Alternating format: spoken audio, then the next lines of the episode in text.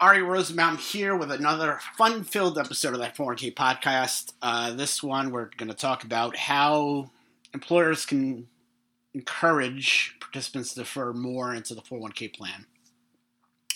And of course, first things first, that four oh one k site dot com for further information on all live events. Detroit, May the third. Oakland before that on April fourteenth. Trying to book uh, the one for June, September we'll talk about.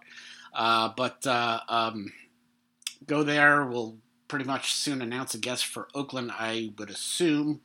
Um, we're only, you know, nine or ten weeks away from it, so it's a great uh, event in uh, Oakland. We're going to get a chance to go there before the uh, A's move to Las Vegas, and uh, we'll have available tickets.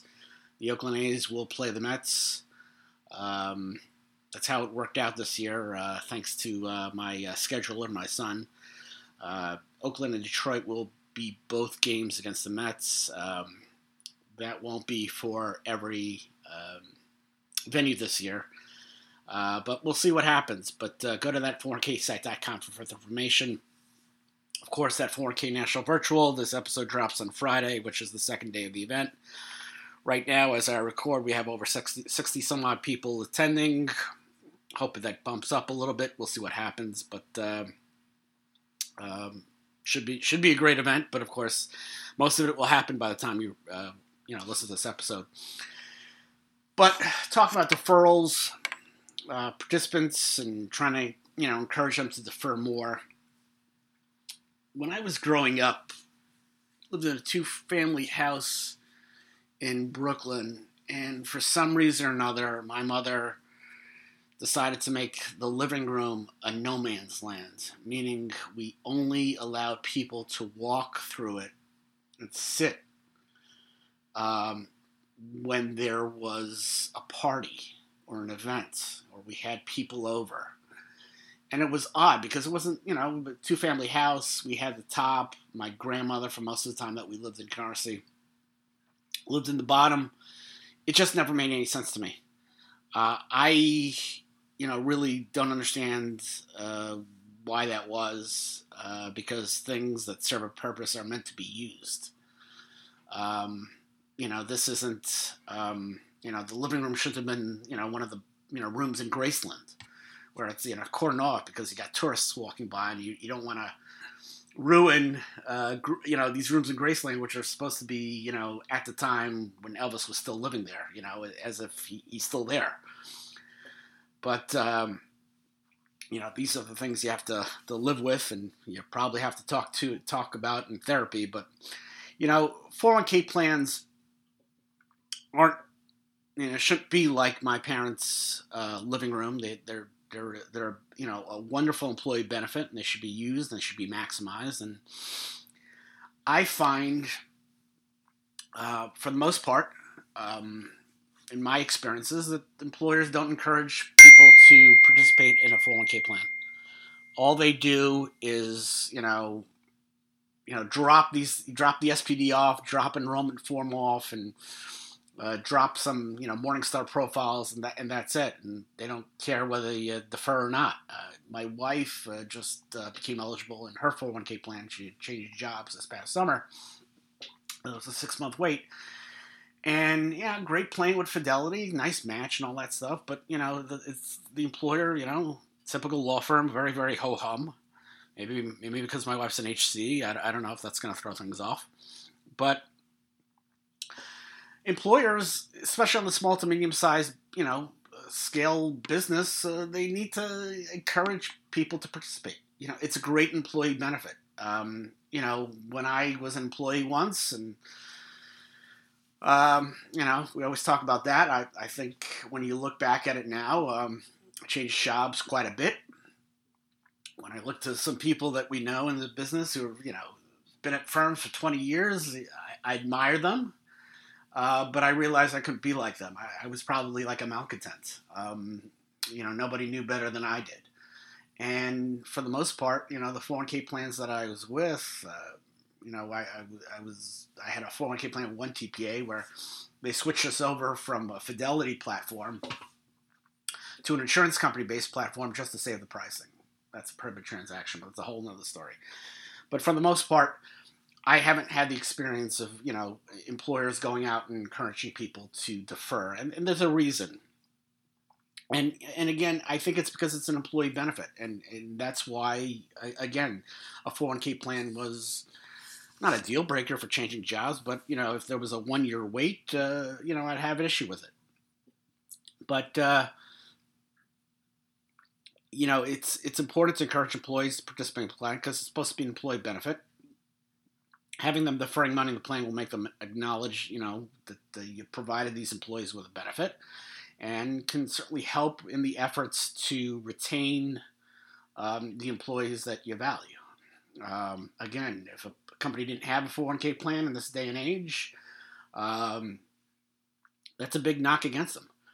Uh, and of course, you know, having rank and file employees, which is a, a nice way of saying non-highly compensated employees, Uh, it, you know, having them defer is going to help with discrimination testing.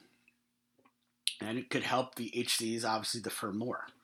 Uh, you know, obviously, you know, safe harbor plans excluded. Safe harbor plans are safe harbor plans, and they don't have to worry about participation.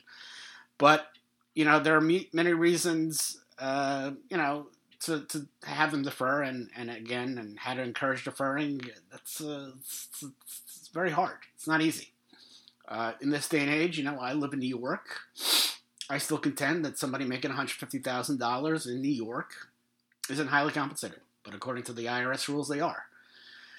So people under the H C limit, they have a tough time deferring because they can't afford. You know, when you have a high cost of living, you have, you know, children expenses and whatnot, and kids going to college and all that kind of stuff. Life gets in the way of deferring uh, to the maximum.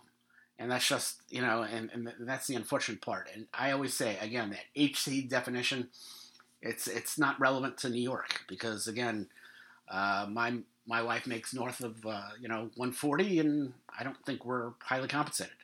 Uh, people, of course, will, you know, don't understand the high cost of living in New York, will, will say, well, you're making a mint. We're not. When you're paying real estate taxes of twelve thousand five hundred dollars, thirteen thousand dollars a year, um, you're not so rich. Um, but, you know, again, how do we encourage people to defer? Obviously, automatic enrollment. Um, my favorite part of automatic enrollment is the history of it. Because uh, when I started the business in nineteen ninety-eight, I want to say automatic enrollment came about in nineteen ninety-nine as some sort of, uh, was it a revenue ruling or I R S notice or whatever it was. I think it was a revenue ruling. There was a, a business, which I believe was a, might have been a uh, fast food restaurant. They, you know, designed the plan, and the I R S approved it. Uh, the problem with negative election, as it was called back then, first of all, I was against it. I thought it was something out of, uh, you know, the Soviet Union, which shows you about my red baiting. But my biggest problem with it was, you put in three percent of the participants' deferrals. You don't, you know, you don't let them invest because they're not investing. It's a negative election. And I think the biggest part of it was the money got parked in a money market account. And, you know, the money market account, even back in the go-go nineteen nineties, uh, didn't earn a lot of interest. We still had, at that point, Greenspan was still, you know, Fed chairman. You know, at that point, rates were still kind of low, uh, kind of low compared to the Volcker days, but that's a whole nother story. And, you know, the, the plan sponsors had to do that way because they had no fiduciary protection. Of course, the Pension Protection Act of two thousand six, um, you know, really um, changed the game, in my opinion, because it allowed for a Q D I A. We could now park the money in a target date fund for a participant or a balance fund or whatever it is, and there was fiduciary protection. And that's why it exploded. And proliferation. Now, people will say, well, it's a cheap gimmick to goose up deferrals of N H Cs. Uh, yeah, it's it's a gimmick, but, you know, everything is a gimmick. Uh, you know, uh, the way you look at it, uh, a plain loan program is a gimmick. Um, a hardship distribution is a gimmick. It's an option, and it's a, it's a, it's a good option. And, you know, again, um, you know, my opinion, put it in a three to seven percent effective uh, rate. uh, of the furrow rate. You know, I, I like auto escalation. I would start out at three, uh, build my way up. But uh, I think it's a, a great effective tool and enticement. You get people involved, automatically enrolled. You get them interested in the four oh one k plan. They may defer on their own and, and have increased amounts. And, of course, the funniest part of the Pension Protection Act of two thousand six, I've said it a million times. Uh, I worked for a producing T P A when the law came out. I sent out an email to the bosses and say we should really should get behind it. I'm still waiting to hear back from the bosses sixteen years later, seventeen years later. Company's no longer in existence, so I guess I'm not going to hear back from them. But, you know, my favorite fight, favorite fight with Rich Larita, who is the salesperson that I've talked about quite a bit, is, again, I, I've mentioned it, uh, he got into a little, you know, debate with me and said, oh, you know, participants are going to be upset, uh, blah, blah, blah, blah. And I'm like, Rich, it's three percent. They're not going to even notice it. He says, what do you mean they're not going to notice it? And he was just trying to take a poll of employees where we were working. And the fact is, is that people talk and less people do. And I find about employees, uh, those who complain, uh, there are those who complain and there are those who just, you know, do. And uh, people are very, very passive aggressive and they'll, you know, bitch and moan about, you know, every little thing. But when it comes time to, uh, you know, talk to their bosses, they're, you know, brown-nosing and whatnot. Uh, the biggest complainers um, where I worked at were the biggest, you know, you know, brown nosers, as they say. Uh, you know, again, I was a malcontent, so I, I spoke my piece, and probably that's why I'm on my own thirteen, almost thirteen years later. But uh, you know, again, that uh, Rich always said, "Oh, you know, people are going to knock on the H R door complaining," but and and really, we've seen um, automatic enrollment really catching on, and it's been a it's been a tremendous benefit, getting employees to defer and getting them to participate whether they want to or not. Um, and I, I think it's a tremendous um, thing that we, we've done in this business. And it's been, a, it's in my opinion, it's been a big success. And of course, uh, as we know with the SECURE Act, um, new plans, twenty twenty-three plans in twenty twenty-five are going to have to automatic be part of automatic enrollment. Obviously, uh, smaller companies don't have to do it. Governmental employers, I believe, don't have to do it. But uh, those are for new plans and not for existing plans. And of course, how to encourage deferrals. Again, I'm, I'm controversial. Curtailing salary deferral eligibility to less than a year. Uh, I like, uh, you know, in an ideal world, we would have um, no eligibility for deferrals. And I think one day we'll get there. I mean, we had that long-time, part-time uh, eligibility. Uh, we're going to get that in twenty twenty-four, and it's kind of funny because in twenty twenty-five, that three-year of five hundred hours or more is going to go down to two years. So I eventually, I think, you know, maybe by the time I'm going to retire or whatnot, or even way before then, I think there'll be a day where there will be no eligibility requirements for the deferral component of the plan.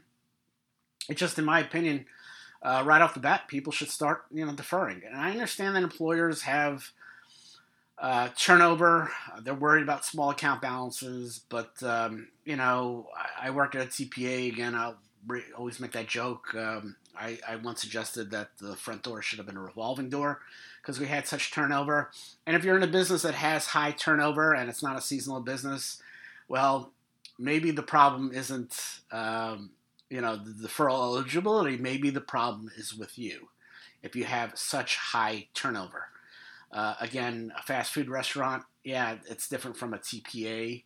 But if you're a T P A and playing contacts for your clients change every six months, um, again, that's on you. And and again, you, you work at a law firm and uh, people are in and out. And, you know, my wife can attest to it about, you know, law firms, how they're no good. And I think she learned about it ten years after uh, I learned about it. You know, there could be huge turnover, and again, if there's huge turnover, maybe the problem is with you. And and again, uh, for testing, it's it's having immediate eligibility for deferrals doesn't really hurt because we can still test on the twenty-year and one uh, exclusion. And if you have small account balances, we have the cash out rule um, five thousand dollars or less. Uh, I think we're increasing it to seven thousand five hundred dollars as part of Secure two point oh. So, you know, people leave, they'll eventually take their money with them. Um, I just think, again, it's a great employee benefit, giving immediate eligibility, especially if you're in a, you know, you know, white-collar type business.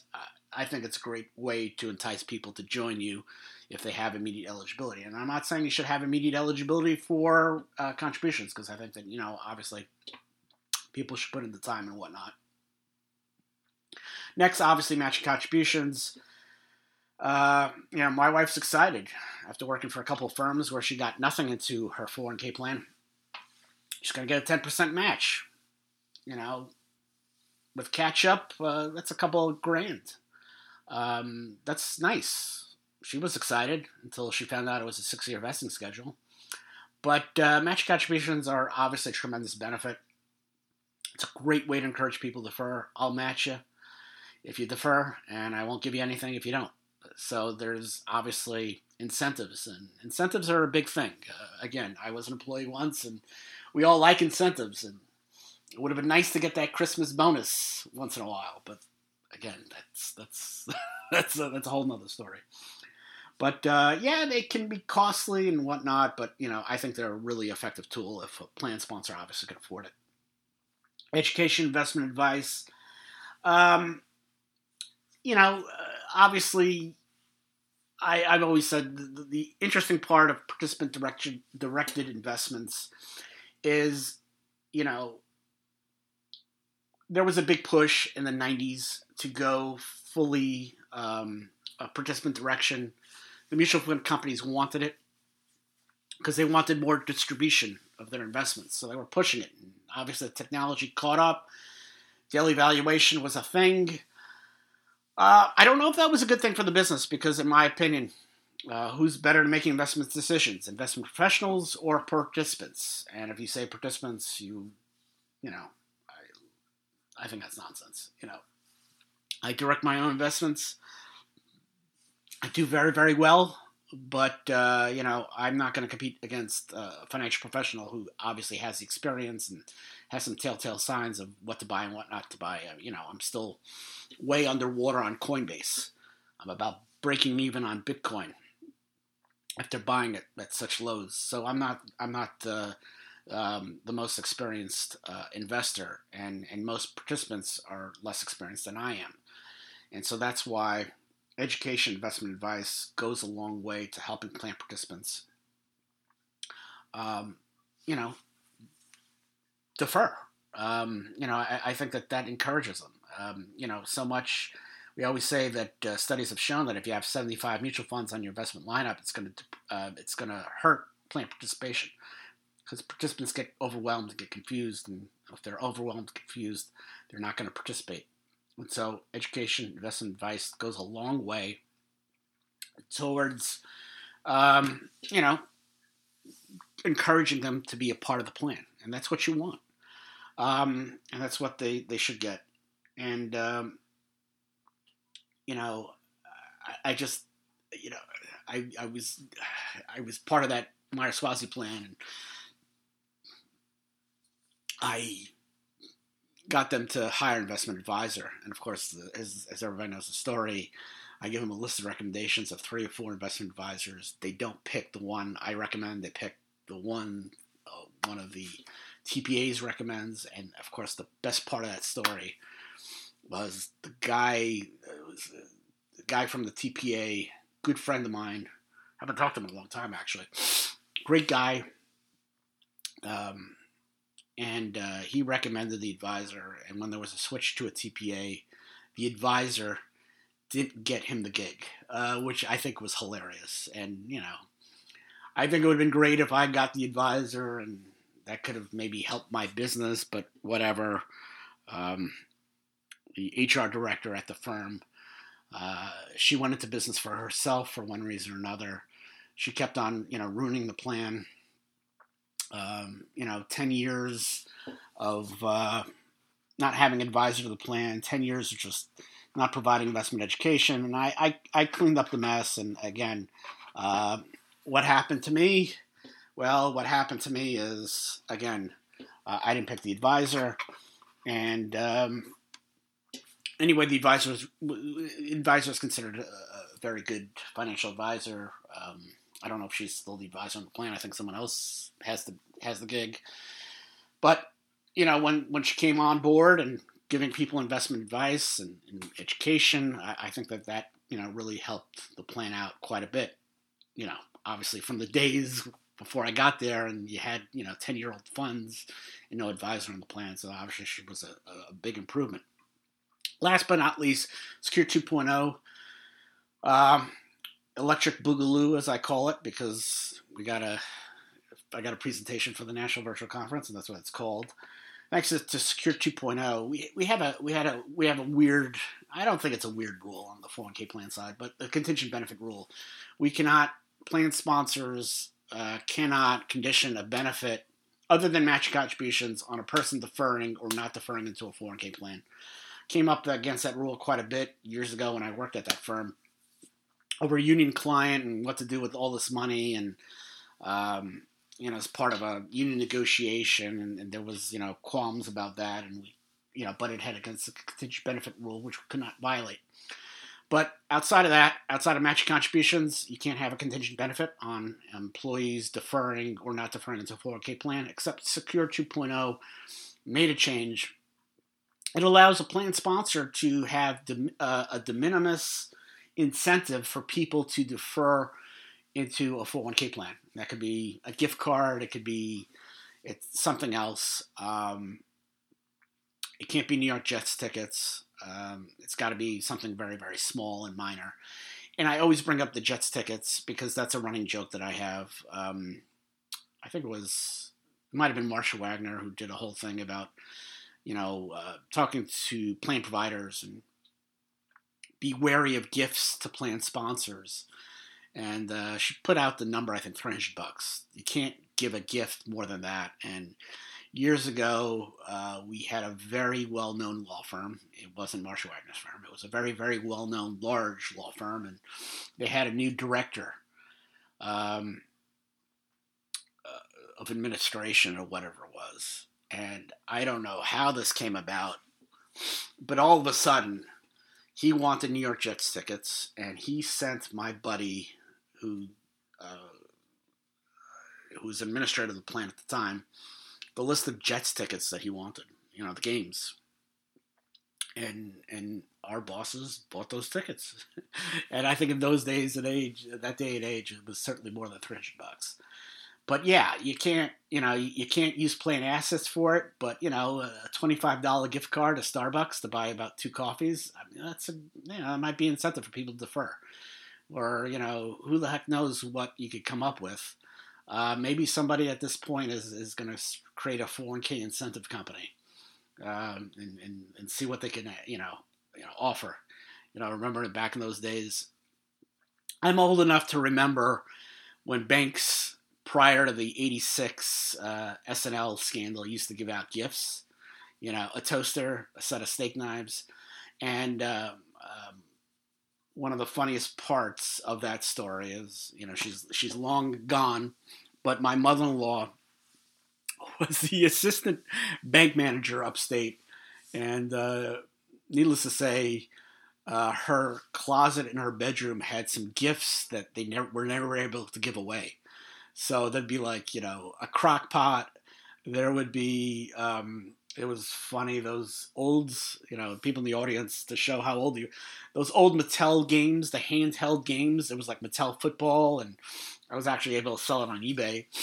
But yeah, they should, should have like a whole whole closet full of all these like, you know, house gifts that uh, they never gave away at the bank. And so she, for some reason or another, she kept them. But yeah, remember the old banks, the toaster, uh, uh, KitchenAid, uh, blender, whatever it was. And, you know, if you opened up an account, that's what they gave you.